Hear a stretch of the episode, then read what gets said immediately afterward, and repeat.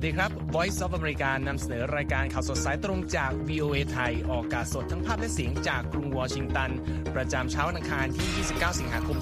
2566 ตามเวลาในประเทศไทยนะครับ วันนี้อยู่กับผมนพรัชชัยเฉลิมมงคล และคุณรัตพลอ่อนสนิทนำเสนอข่าวสารที่น่าสนใจจากทั่วโลกครับสำหรับหัวข้อข่าวสำคัญในวันนี้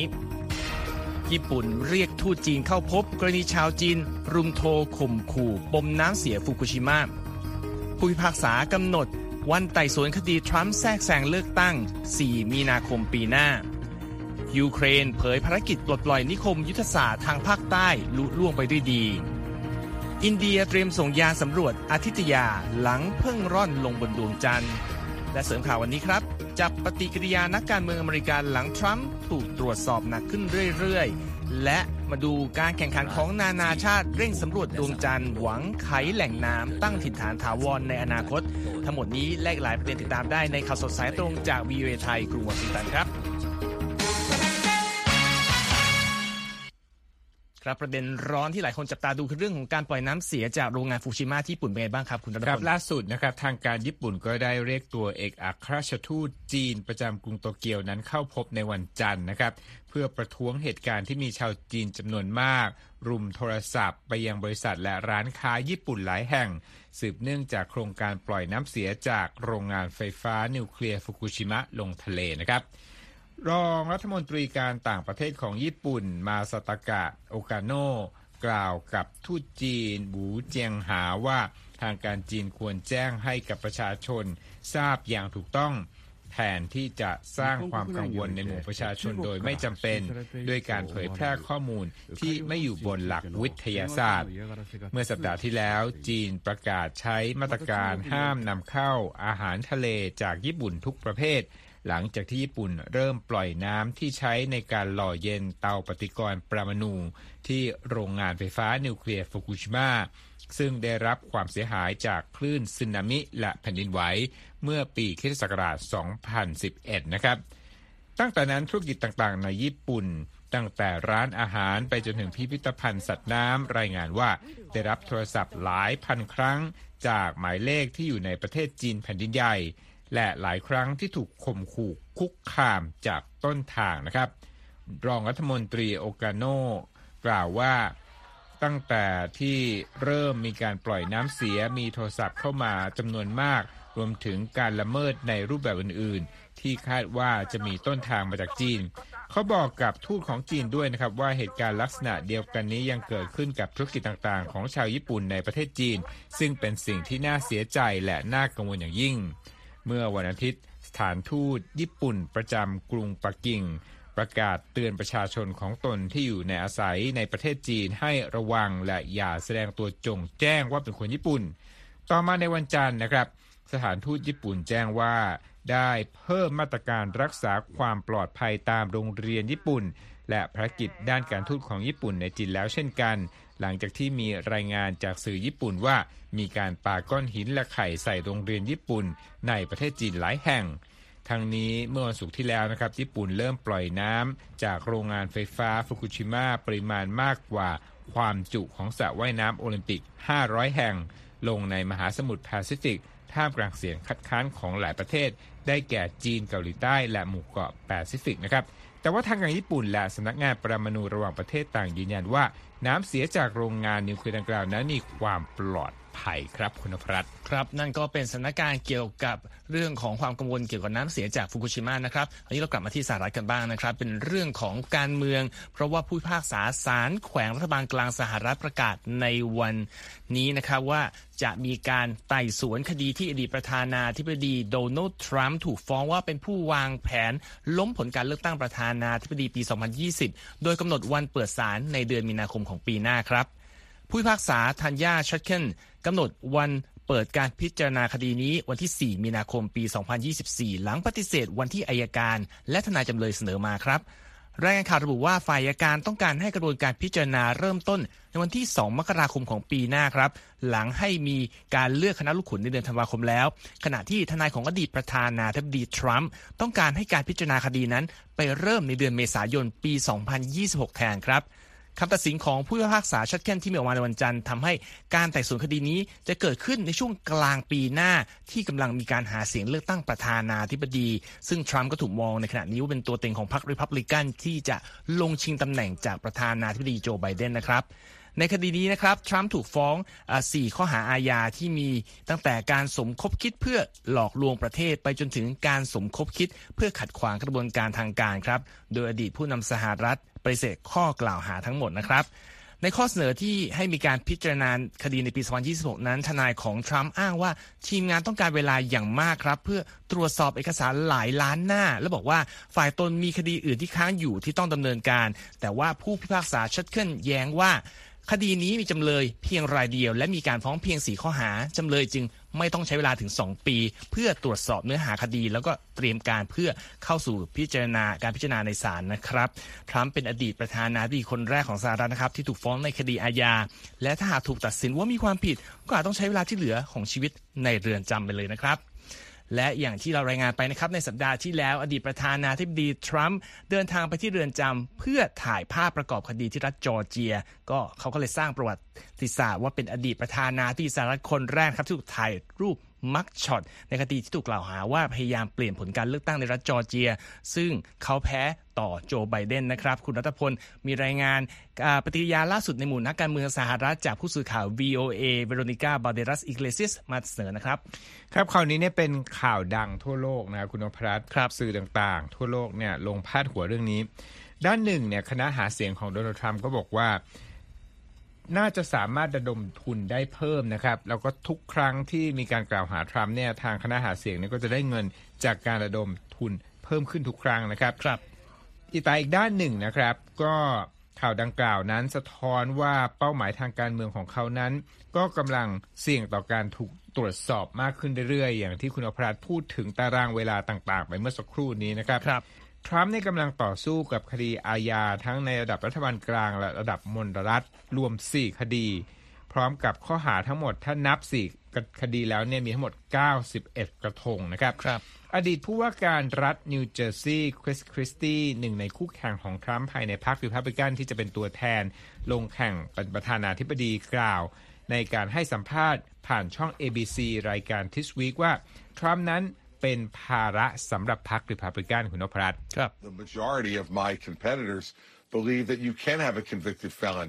um, as our nominee for president. ครับเขากล่าวด้วยนะครับว่าคู่แข่งของผมส่วนใหญ่ ที่เป็นตัวแทนพรรคในการเลือกตั้งประธานาธิบดีครั้งนี้นั้น สามารถเป็นผู้ถูกตัดสินว่าเป็นผู้กระทำผิดอาญาได้ และเชื่อว่าเขามีโอกาสชนะด้วย ซึ่งคริสคริสตี้บอกว่าเป็นเรื่องที่เป็นไปไม่ได้เลยนะครับ อย่างไรก็ตามมีคนเห็นต่างจากคริสตี้คุณนพรัตน์ครับวิเวกรามาชวามีนะครับผู้ที่กำลังชิงเป็นแคนดิเดตริพับลิกันเช่นกัน แล้วก็เข้าร่วมดีเบตเมื่อสัปดาห์ที่แล้วด้วยนะครับกล่าวกับรายการ Meet the Press ของช่อง NBC ว่า ตนต้องการต่อเติมจากรากฐานที่ทรัมป์เป็นผู้สร้าง I want to build on the foundation that Trump laid. Frankly, I will invite him as an advisor and a mentor. I don't want to really. ครับรามาชวามีนั้นบอกว่าพูดตามตรงนะ ผมจะเชิญทรัมป์มาเป็นที่ปรึกษาครับแล้วก็จะให้เขาเนี่ยเป็นคนชี้แนะผมด้วย ผมไม่ต้องการเรียนบทเรียนเดิมๆซ้ำอีกครั้ง แล้วก็อยากจะทำสิ่งที่ทรัมป์นั้นทิ้งไว้ให้สำหรับประเทศนะครับ ทางด้านคณะหาเสียงของ ประธานาธิบดีโจไบเดนที่โจไบเดนเองเนี่ยก็จะลงเลือกตั้งเป็นประธานาธิบดีอีกสมัยหนึ่งนะครับครับผู้ที่มาพูดในเรื่องนี้เนี่ยคือเซดริกริชมอนด์เป็นประธานร่วมของทีมหาเสียงของโจไบเดนบอกนะว่าปัญหาของทรัมป์ไม่ใช่ปัจจัยที่นำมาวางยุทธศาสตร์เลือกตั้งของฝ่ายโจไบเดน What I will say about President Biden and Vice President Harris is that they have always focused on the American ครับ people. ริชมอนด์บอกกับช่อง ABC ว่าสิ่งที่ผมจะบอกก็คือว่าประธานาธิบดีไบเดนและรองประธานาธิบดีแฮร์ริสโฟกัสการทำงานอยู่ที่ชาวอเมริกันอยู่ตลอด ดังนั้นพวกเขาจะทำงานต่อไปเพื่อทำให้เรื่องของค่าจับจ่ายใช้สอยลดลงเพื่อประชาชนอเมริกัน แล้วก็จะทำงานเพื่อเพิ่มค่าแรงและสร้างความแข็งแกร่งให้กับชนชั้นกลางนะครับ อย่างไรก็ตามคุณพระครับปฏิเสธไม่ได้นะ ว่าคำถามที่อยู่ในใจของชาวอเมริกันจำนวนมากเวลานี้นั้น เกี่ยวข้องกับอายุของโจไบเดนแต่ว่าสว.เบอร์นีแซนเดอร์สบอกกับช่อง NBC ว่าผู้คนควรให้ความสำคัญกับเรื่องใหญ่ๆ บนสังเวียนการเมืองต่างหาก You believe that women have a right to control their own bodies. Well, the president has been strong on that. Do you think that เขาก็ climate พูดถึง change ประเด็นว่า คุณต้องให้ความสำคัญกับเรื่องผู้หญิงนะฮะเชื่อเรื่องผู้หญิงว่ามีสิทธิ์เหนือเนื้อตัวร่างกายของพวกเขาไหมแล้วก็เชื่อว่าประธานาธิบดีไบเดนเนยมีจุดยืนที่แข็งแกร่งเรื่องนี้นะครัฮะบเบอร์นี่พูดด้วยว่าคุณเชื่อว่าปัญหาสภาพอากาศเปลี่ยนแปลงผิดธรรมชาติเป็นเรื่องจริงหรือไม่ หรือว่าเห็นด้วยกับริพับลิกันที่ว่าเรื่องนี้ไม่เป็นประเด็นนะฮะท่ามกลางการถกเถียงที่ผมกล่าวมาทั้งหมดนี้เนี่ยทรัมป์ซึ่งปฏิเสธการกระทำผิดใด ๆ นะ เชื่อว่า แผนหาเสียงของตนจะได้รับประโยชน์จากการที่ถูกสอบสวนอาญา ในขณะที่ภาพถ่ายมาร์กช็อตเพื่อทำประกอบแฟ้มคดีของทรัมป์นั้น ถูกนำไปเป็นลายเสื้อลายหมวก แล้วก็สินค้าต่างๆ มากมายเพื่อการระดมทุนทางการเมืองครับคุณอภรัตครับ ก็เป็นยุทธศาสตร์หาเสียงที่น่าสนใจมากนะครับ ดูกันว่าการเดินหน้าหาเสียงเพื่อชิงตำแหน่งเป็นผู้ลงสมัครแทนพรรครัฐบาลของทรัมป์จะไปได้ถึงไหน และการเลือกตั้งจะเป็นไงในปีหน้านะครับรบมาดูเรื่องของการเมืองระหว่างประเทศกันบ้าง โดยสหรัฐเป็นตัวนำเพราะว่าทำเนียบข่าวประกาศในวันจันทร์นะครับว่าประธานาธิบดีโจไบเดนจะเดินทางเยือนเวียดนามในเดือนหน้านี้แล้วนะครับ โดยจะเกิดขึ้นในวันที่ 10 กันยายนนะครับแต่จะเป็นการเดินทางเพียงวันเดียว แวะกรุงฮานอยเพื่อพบกับบรรดา ผู้นำของเวียดนามนะครับ ซึ่งจะเกิดขึ้นหลังจากประธานาธิบดีไบเดนเสร็จสิ้นภารกิจการร่วมประชุมสุดยอดผู้นำกลุ่ม G20 ที่อินเดียแล้วนะครับคารินชองปีแอร์โฆษกทนียข่าวระบุในแถลงการว่า ผู้นำสองประเทศจะแสวงหาโอกาสในการส่งเสริมการเติบโตทางเศรษฐกิจของเวียดนาม ที่มุ่งเน้นเรื่องเทคโนโลยี และมีนวัตกรรมเป็นตัวผลักดัน รวมทั้งขยายความสัมพันธ์ระหว่างประชาชนและประชาชนผ่านการแลกเปลี่ยนด้านการศึกษา และโครงการพัฒนาแรงงาน และต่อสู้การเปลี่ยนแปลงของสภาพภูมิอากาศรวมทั้งยกระดับสันติภาพ ความเจริญรุ่งเรือง และเสถียรภาพในภูมิภาคด้วยนะครับ ข่าวการยืนยันการเดินทางเยือนเวียดนามของไบเดนมีออกมาหลังจากมีการพูดถึงเรื่องนี้มาตั้งแต่ปลายเดือนที่แล้วนะครับ มีการตั้งสังเกตด้วยว่าประธานาธิบดีไบเดน พยายามเร่งพัฒนาและขยายความสัมพันธ์กับประเทศอื่น ๆ ในภูมิภาคเอเชียตะวันออกเฉียงใต้มาโดยตลอด ท่ามกลางความวิตกกังวลของสหรัฐเองเกี่ยวกับการขยายอิทธิพลทางเศรษฐกิจ และทางทหารของจีนในภูมิภาคนี้นะครับ โดยที่สหรัฐก็พยายามเสริมความสัมพันธ์กับเวียดนามมาหลายปีแล้ว และเมื่อเร็วนี้เอง ประธานาธิบดีไบเดนก็เพิ่งเป็นเจ้าภาพ ต้อนรับผู้นำญี่ปุ่นและเกาหลีใต้ในการประชุมสุดยอดผู้นำครั้งประวัติศาสตร์ที่แคมป์เดวิดนะครับ เพื่อสรุปข้อตกลงด้านความมั่นคง และเศรษฐกิจครั้งใหม่ระหว่างกัน ผู้นำรัฐบาลกรุงวอชิงตัน หาทางนำพาผู้นำเกาหลีใต้และญี่ปุ่นที่ เป็นตัวแทนประเทศที่เป็นคู่อริกันในประวัติศาสตร์นะครับให้มาใกล้ชิดกันด้วยการใช้ประเด็นความกังวลที่ทั้ง 3 ประเทศมีร่วมกันก็คือ ท่าทีของจีนในภูมิภาคแปซิฟิก และโครงการพัฒนานิวเคลียร์ของเกาหลีเหนือนั่นเองครับทุกท่านกำลังติดตามข่าวสดสายตรงจากวีเอไทยกรุงวอชิงตันนะครับ ยังมีประเด็นข่าวสารน่าสนใจรออยู่ครับ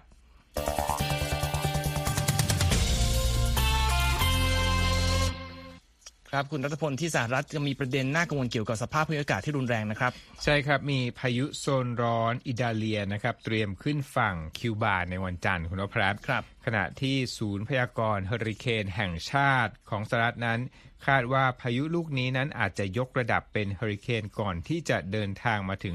ภาคใต้ของสหรัฐนะครับ ในวันจันทร์ พายุลูกนี้นั้นมีความเร็วลมประมาณ 100 กิโลเมตรต่อชั่วโมง อยู่ห่างจากฝั่งตะวันตกของคิวบาราว 200 กิโลเมตร ขณะที่ทางการคิวบาก็ได้ออกคำแนะนำให้ประชาชนในบางพื้นที่นั้น เตรียมรับมือกับเฮอริเคนแล้วนะครับพยากรณ์อากาศคาดครับว่าพายุอิตาเลียนั้นจะเพิ่มระดับเป็นพายุเฮอริเคนในวันอังคาร ขณะที่เดินทางมาถึงอ่าวเม็กซิโก จากนั้นก็จะเลี้ยวขึ้นทางฝั่งตะวันออกเฉียงเหนือและขึ้นฝั่งที่ด้านตะวันตกของรัฐฟลอริดาในวันพุธ ด้วยความเร็วลมเขาพยากรณ์ว่าอยู่ที่ 160 กิโลเมตรต่อชั่วโมง จัดเป็นเฮอริเคนระดับ 2 นะครับครับ คาดว่าพายุลูกนี้นั้นจะทำให้เกิดลมพัดแรงและคลื่นสูงราว 3-4 เมตร ก่อความกังวลว่าอาจจะทำให้เกิดน้ำท่วมบริเวณชายฝั่งตะวันตก ของฟลอริดาได้ครับ ครับเราก็จะจับตาดูสถานการณ์ การมาเยือนของพายุเฮอริเคนลูกใหม่ของสหรัฐนะครับ จากสหรัฐเราไปต่อกันที่ยูเครนกันบ้างครับ มีรายงานจากยูเครนที่เปิดเผยในวันจันทร์ว่า ฝ่ายตนสามารถปลดปล่อยนิคมโรโบติเน่ทางตะวันออกเฉียงใต้ของยูเครน จากการยึดครองของรัสเซียได้แล้วนะครับ แล้วก็กำลังพยายามโจมตีรุกไล่กองทัพรัสเซียให้ถอยร่นไปทางทิศใต้ด้วย เมื่อสัปดาห์ที่แล้วกองทัพยูเครนเพิ่งประกาศว่าทหารของตนได้นำธงชาติ ขึ้นเหนือนิคมยุทธศาสตร์ดังกล่าวนะครับ แต่ก็ยังคงมีการต่อสู้ในบริเวณรอบหมู่บ้านแห่งนั้นต่อไป ผู้บัญชาการกองกำลังยูเครนกล่าวกับรอยเตอร์เมื่อสัปดาห์ที่แล้วด้วยครับว่าทหารยูเครนสามารถบุกทะลวงแนวป้องกันภาคใต้ของรัสเซียในส่วนที่ยากสุดได้แล้ว และจะสามารถเดินหน้ารุกคืบยึดคืนพื้นที่จากรัสเซียได้รวดเร็วยิ่งขึ้น หมู่บ้านโรโบติเน่นะครับอยู่ห่างจากแนวหน้าในเขตซาบอริเชีย ทางใต้ของยูเครนราว 10 กิโลเมตรครับแล้วก็ตั้งอยู่ติดถนนสายสำคัญที่เชื่อมกับเมืองท็อกมัก ซึ่งเป็นศูนย์กลางการขนส่งทางบก และเครือข่ายรถไฟยูเครนที่รัสเซียครอบครองอยู่ ซึ่งถ้าสามารถยึดกลับมาได้ ก็จะถือเป็นความคืบหน้าครั้งใหญ่ในการกดดันกองทัพรัสเซียทางภาคใต้ ในส่วนที่ติดกับทะเลอาซอฟนะครับแต่ในขณะที่ การต่อสู้ทางสมรภูมิตะวันออกเดินต่อไปกองทัพยูเครนระบุว่า การรุกคืบเกิดขึ้นอย่างล่าช้ากว่าที่คาดไว้เนื่องจากเจออุปสรรคทุ่งกับระเบิดและสนามเพลาะที่ฐานรัสเซียทิ้งเอาไว้นะครับ นั่นก็เป็นสถานการณ์ล่าสุดจากการสู้รบระหว่างรัสเซียและยูเครนนะครับ ครับไปกันต่อนะฮะอืมเป็นเรื่องการเมืองไต้หวันคุณนพครัรับบเทอริกกัวนะครับ ผู้ก่อตั้งบริษัทเทคโนโลยียักษ์ใหญ่ Foxconn ประกาศลงชิงแข่งขันตำแหน่งประธานาธิบดี ของไต้หวันนะครับ บอกว่าจะไม่ยอมให้ไต้หวันนั้นเป็นเหมือนยูเครนนะฮะเอพีรายงานว่าการประกาศของกัวนั้นเกิดขึ้นเมื่อวันจันทร์ที่ผ่านมานะครับ มหาเศรษฐีผู้ก่อตั้งบริษัท Foxconn กล่าวกับสื่อมวลชน แล้วก็ได้วิพากษ์วิจารณ์นโยบายของพรรค DPP ซึ่งเป็นพรรครัฐบาลปัจจุบันที่ทำให้ไต้หวันอยู่ในภาวะเสี่ยง ที่จะเกิดสงครามกับจีนแผ่นดินใหญ่ในความคิดของเขานะครับ แล้วก็ จีนแผ่นดินใหญ่เท่าที่เราทราบก็คือว่าประกาศมาตลอดว่าไต้หวันนั้นเป็นดินแดนของตนนะครับเขาบอกนะครับว่าจะไม่ยอมให้ไต้หวันเป็นแบบยูเครนแห่งถัดไปแน่นอนนะครับครับ นอกจากประเด็นความสัมพันธ์กับจีนแล้วกลัวยังกล่าวด้วยนะครับว่าไต้หวันนั้นต้องมีแนวทางใหม่ ๆ ที่จะแก้ไขปัญหาเศรษฐกิจ ความเป็นอยู่และเรื่องอื่น ๆ ในไต้หวัน แทนนโยบายที่มีอยู่เดิม เขาบอกมีข้อบกพร่องหลายประการ และว่าจะสร้างความสามัคคีให้กับไต้หวันได้นะครับ Foxconn หรือที่รู้จักกันในชื่อหงไห่ Precision Industry นั้น เป็นผู้ผลิตผลิตภัณฑ์อิเล็กทรอนิกส์ให้กับแบรนด์ดังหลายราย และยังเป็นผู้ผลิตส่วนประกอบและโทรศัพท์มือถือ iPhone แห่งใหญ่ให้กับ Apple ด้วยนะครับครับ แนวคิดการเมืองของกัวนั้นมีความละไม้คล้ายคลึงกับแนวคิดของพรรคก๊กมินตั๋น ซึ่งปัจจุบันนั้นเป็นพรรคฝ่ายค้านในไต้หวัน และมีท่าทีเป็นมิตรกับจีนแผ่นดินใหญ่ ซึ่งเดิมทีนั้น กัวก็เคยลงสมัครชิงตำแหน่งประธานาธิบดีภายใต้พรรคก๊กมินตั๋งแต่พ่ายแพ้ในการหาเสียงคัดสรรตัวผู้แทนขั้นต้นสองรอบทั้งในปี 2019 และ 2023 นะครับ อย่างไรก็ดีนะครับ ผู้เชี่ยวชาญหลายรายมองว่ากัวนั้นมีแนวโน้มที่จะไม่ได้เป็นตัวเต็งในการเลือกตั้งที่จะมาถึงนะครับ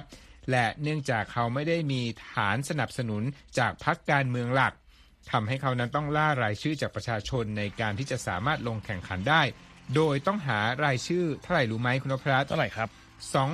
290,000 คน หรือว่า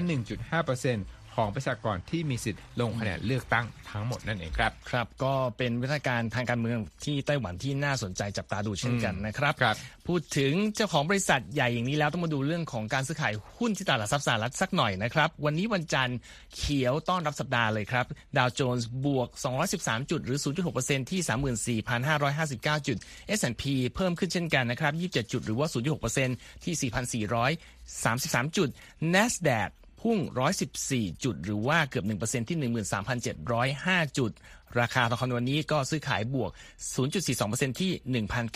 1,948 ดอลลาร์ต่อออนซ์นะครับ ทุกท่านสามารถกลับไปรับฟังหรืออ่านรายงานทั้งหมดของเราอีกครั้งได้ที่เว็บไซต์ voathai.com และรอรับอัปเดตทาง Facebook Instagram X และ YouTube VOA Thai รวมทั้งฟังย้อนหลังได้ที่ Spotify นะครับมา มาดูประเด็นวิทยาศาสตร์กันบ้างครับ นานาประเทศที่มีศักยภาพ และมีบทบาทการสำรวจอวกาศต่างเร่ง ส่งทรัพยากรของตนไปยังดวงจันทร์ ในพื้นที่ที่ยังไม่มีใครไปถึงจนถึงเมื่อเร็วนี้นะครับ หลังการวิจัยในช่วงหลังชี้ว่ามีหลักฐานขององค์ประกอบที่น่าทำให้มนุษย์ มีโอกาสไปตั้งถิ่นฐานถาวรบน ดาวบริวารดวงนี้ของโลกได้ คุณคมสันศรีธนาบุญชัยมีรายละเอียดเรื่องนี้จากผู้สื่อข่าววีเอมานำเสนอครับ ในช่วงไม่กี่ปีที่ผ่านมาเหล่าประเทศมหาอำนาจทั้งสหรัฐ จีน ญี่ปุ่น และสหภาพยุโรป ต่างพยายามเดินหน้าโครงการสำรวจดวงจันทร์ของตน แต่ทุกประเทศก็ต้องเผชิญความล้มเหลว อย่างเช่นญี่ปุ่นที่ไม่สามารถลงจอดบนดวงจันทร์ได้เมื่อปีที่แล้ว และอิสราเอลที่ไม่สามารถบรรลุภารกิจของตนได้ในปี 2019 ตามรายงานของสำนักข่าวรอยเตอร์ในฐานะผู้ที่เคยมีบทบาทสำคัญในความพยายามสำรวจดวงจันทร์เมื่อหลายสิบปีก่อน รัสเซียเดินหน้าพยายามสร้างชื่อให้ตนอีกครั้ง ด้วยการส่งยานอวกาศลูน่า 25 ไปสำรวจดวงจันทร์เมื่อต้นเดือนสิงหาคมที่ผ่านมา ซึ่งถือเป็นภารกิจครั้งแรกในรอบเกือบ 50 ปี พร้อมกับความหวังว่าตนจะเป็นประเทศแรก ในการสร้างประวัติศาสตร์หน้าใหม่ โดยเฉพาะเรื่องแหล่งน้ำที่ยังไม่เคยมีใครค้นพบมาก่อนปัจจุบันการสำรวจดวงจันทร์มุ่งเน้นไปยังบริเวณขั้วใต้ของดาวบริวารดวงนี้ ซึ่งเป็นจุดที่ยังไม่เคยมีประเทศใดเข้าถึงมาก่อน ความจริงที่ว่าการนำยานลงจอดในบริเวณเป็นเรื่องที่ยากมาก ไม่ได้ทำให้ความฝันที่จะเป็นผู้คว้ารางวัลใหญ่ระดับประวัติศาสตร์ของประเทศต่างๆ ดูยากเย็นเกินไปเลย เพราะเหล่านักวิทยาศาสตร์เชื่อว่า น้ำแข็งที่ปกคลุมพื้นที่ตรงนี้อาจนำไปสกัดเป็นเชื้อเพลิง ออกซิเจน และน้ำดื่มได้ในส่วนของรัสเซียนั้นอาซีฟซิดดิกิอาจารย์ด้านประวัติศาสตร์จากมหาวิทยาลัยฟอร์ดแดมในรัฐนิวยอร์กบอกกับ VOA ว่า ความใฝ่ฝันของรัฐบาลเครมลินที่จะพิชิตดวงจันทร์นั้น มีที่มาจากหลายเหตุผล There's always been speculation that there's water on the moon, and that's important if you if you want to build permanent. ศาสตราจารย์ซิดดิกีกล่าวว่า มีการคาดการณ์มาโดยตลอด ว่าบนดวงจันทร์นั้น มีแหล่งน้ำและสิ่งนี้จะเป็นปัจจัยสำคัญ หากมนุษย์ต้องการตั้งถิ่นฐานถาวรที่นั่น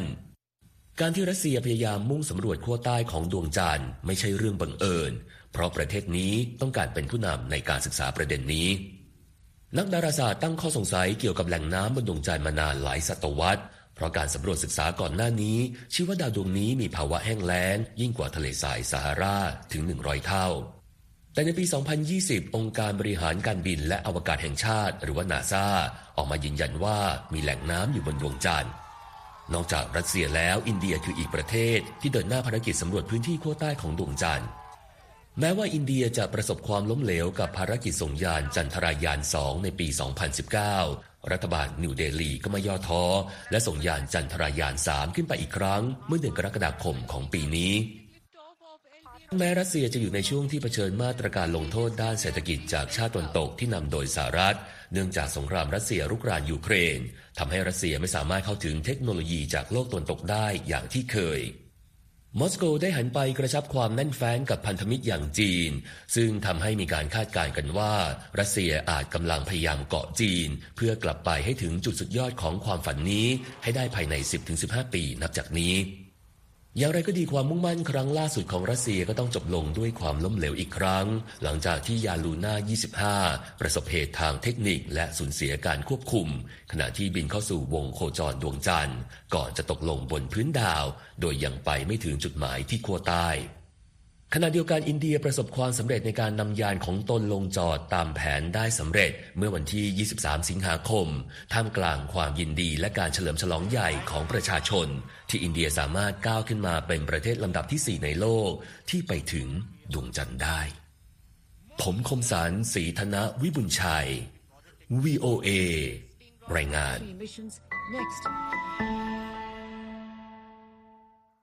ขอบคุณครับ คุณคมสันปิดท้ายวันนี้ก็ยังเป็นเรื่องของอินเดียอยู่นะครับคุณนัทพลกลับไปต่อไม่รอแล้วนะอืมนะฮะจากดวงจันทร์จะไปดวงอาทิตย์แล้วนะครับครับ อินเดียนั้นเตรียมส่งยานสังเกตลำแรกนะครับอืมไปยังดวงอาทิตย์คุณนพรัตน์ครับ โดยกำหนดเดินทางออกจากโลกในวันที่ 2 กันยายนนี้ จากการเปิดเผยของสำนักอวกาศอินเดียในวันจันทร์ทางสื่อ X นะครับครับ ยานที่มีชื่อว่าอาทิตยา L1 นะฮะหรือยานสำรวจดวงอาทิตย์ลำแรกของอินเดียตั้งชื่อตามคำว่าพระอาทิตย์ในภาษาอินฮินดู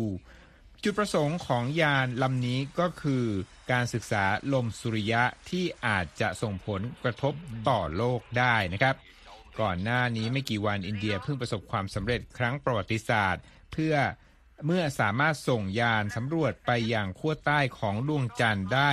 เป็นชาติแรกนะครับ องค์การวิจัยด้านอวกาศของอินเดียระบุว่า ยานลำนี้ถูกส่งจากศูนย์อวกาศบนเกาะศรีหริโกตาโดยจะสามารถเดินทางได้ไกล 1.5 ล้านกิโลเมตร และจะใช้เวลาเดินทางราว 4 เดือนนะครับครับทั้งนี้เมื่อปีคศ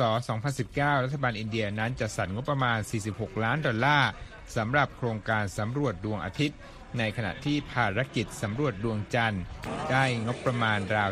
75 ล้านดอลลาร์ ซึ่งน้อยกว่าต้นทุนการสร้างภาพยนตร์ฮอลลีวูด Gravity ที่เป็นเรื่องราวเกี่ยวกับอวกาศเช่นการเสียอีกนะครับครับเมื่อสัปดาห์ที่แล้วครับ ยานอวกาศจันทรยาน 3 ของอินเดียสามารถลงจอดบนขั้วใต้ของดวงจันทร์ได้สำเร็จเป็นประเทศแรก ถือว่าเป็นความพยายามครั้งที่ 2 ของอินเดียในการลงจอดในพื้นที่ดังกล่าว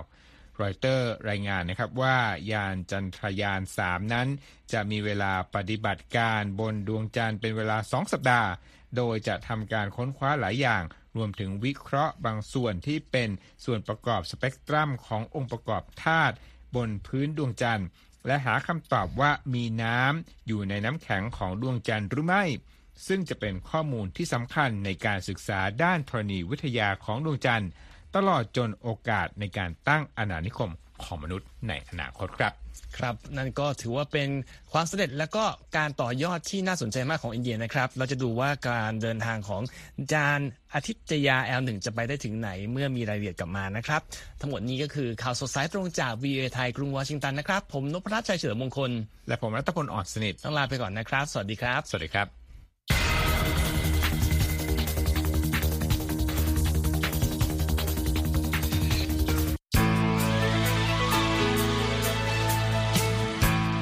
ครับและที่จบไปเป็นรายการจาก VOA ภาคภาษาไทย รายงานสดส่งตรงจากกรุงวอชิงตันประเทศสหรัฐ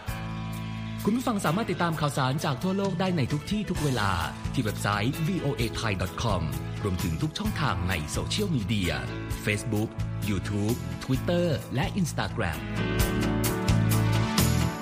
ริ่มต้นวันด้วยการอัปเดตข่าวสารจากทั่วโลก ผ่านรายการข่าวสดสายตรงจาก VOA ภาคภาษาไทย และสุดสัปดาห์กับ VOA ทั้งยังเรียนรู้เรื่องราวทางวัฒนธรรม และไลฟ์สไตล์ ผ่านรายการภาษาอังกฤษแบบอเมริกันของเรา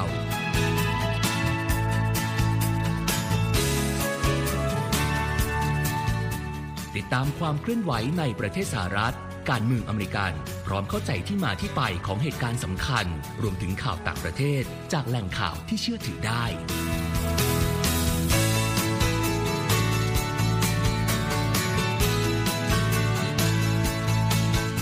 นอกจากนี้ VOA ยังมีบทสัมภาษณ์และคอนเทนต์แบบ Exclusive จากบุคคลที่น่าสนใจหลากหลายวงการ และยังมีเรื่องราวของคนไทยในประเทศสหรัฐอีกด้วย